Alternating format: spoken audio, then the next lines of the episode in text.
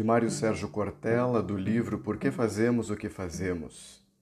Futuros e Pretéritos. Um dia, quando tiver tempo, vou fazer aquilo de que gosto. Assim que tiver melhores condições, vou me dedicar ao meu sonho.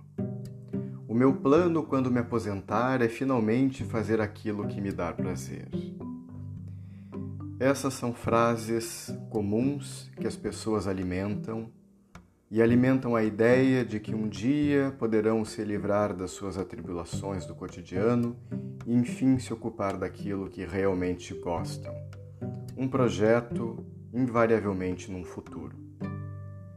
Temos como humanidade a percepção de que um dia fomos felizes e em determinado momento, quando éramos mais simples, foi construída uma percepção de Éden, onde já vivemos e a ideia de que voltaremos a esse lugar. Há uma conexão entre o paraíso perdido do poeta inglês John Milton e Em Busca do Tempo Perdido do escritor francês Marcel Proust. A sensação de que um dia nós vamos voltar a uma situação que desejamos. Para uns, esse momento de retorno e tranquilidade está na morte. Para outros, na aposentadoria, isto é, no dia em que eu parar de ter essas atividades intensas, vou curtir os netos, vou passear, vou pescar.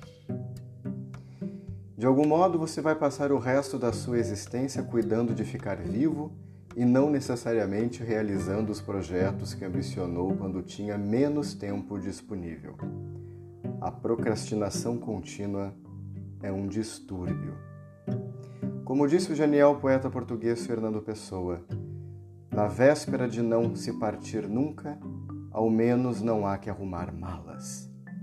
E esse não há que arrumar malas, grafado por pessoa, é amanhã, depois de amanhã, depois de depois de amanhã, indefinidamente. Essa ideia de expectativa, como aquela que acalma, é de quem de fato teme a realização. Por que depois? Qual seria o próximo passo? O poeta chileno Pablo Neruda brincava com uma ideia irônica. Dizia ele: Escrever é fácil, você começa com uma letra maiúscula e termina com um ponto final. No meio, você coloca as ideias. Que dá para começar com uma letra maiúscula e concluir com um ponto final, sem dúvida, mas as ideias que estão no meio você demora décadas para conseguir. Por isso, a procrastinação como maneira de fruição do imaginário é muito, muito forte.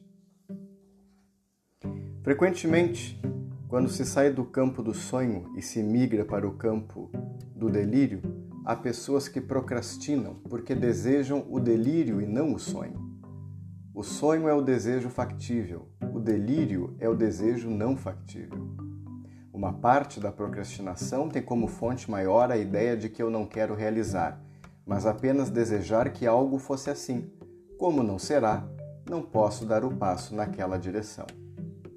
Alguns adiam para o período da aposentadoria, dizendo: agora vou ter uma loja, agora eu vou ter um bistrozinho, ou o que for.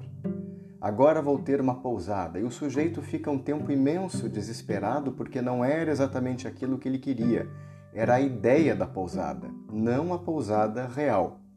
Então, isso é meio platônico. Ele não queria um bistrozinho, era a ideia do bistrozinho que o seduzia, com as pessoas chegando, a comida feita num local charmoso. Essa simpatia pelo sonho não é necessariamente a realização dele, e muita gente se acalma quando carrega isso. Há também um fenômeno psicológico interessante na outra direção, uma espécie de síndrome do por pouco o indivíduo que por pouco não se tornou jogador de futebol, por pouco não foi escolhido para o elenco de um musical. E o sujeito vive o sonho de agora, de alguma coisa que no passado, não sendo, é como se tivesse sido. Em vez de construir outro sonho, sofre com o que não aconteceu.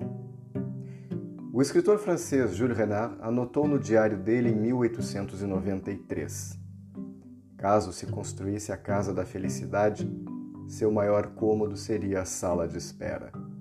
Afinal de contas, a expectativa criada, aquele movimento de inclinação a uma forma de desejo, que é ser feliz, é colocado numa fila de espera muito longa em que se imagina: um dia eu vou sê-lo, um dia vou fazê-lo.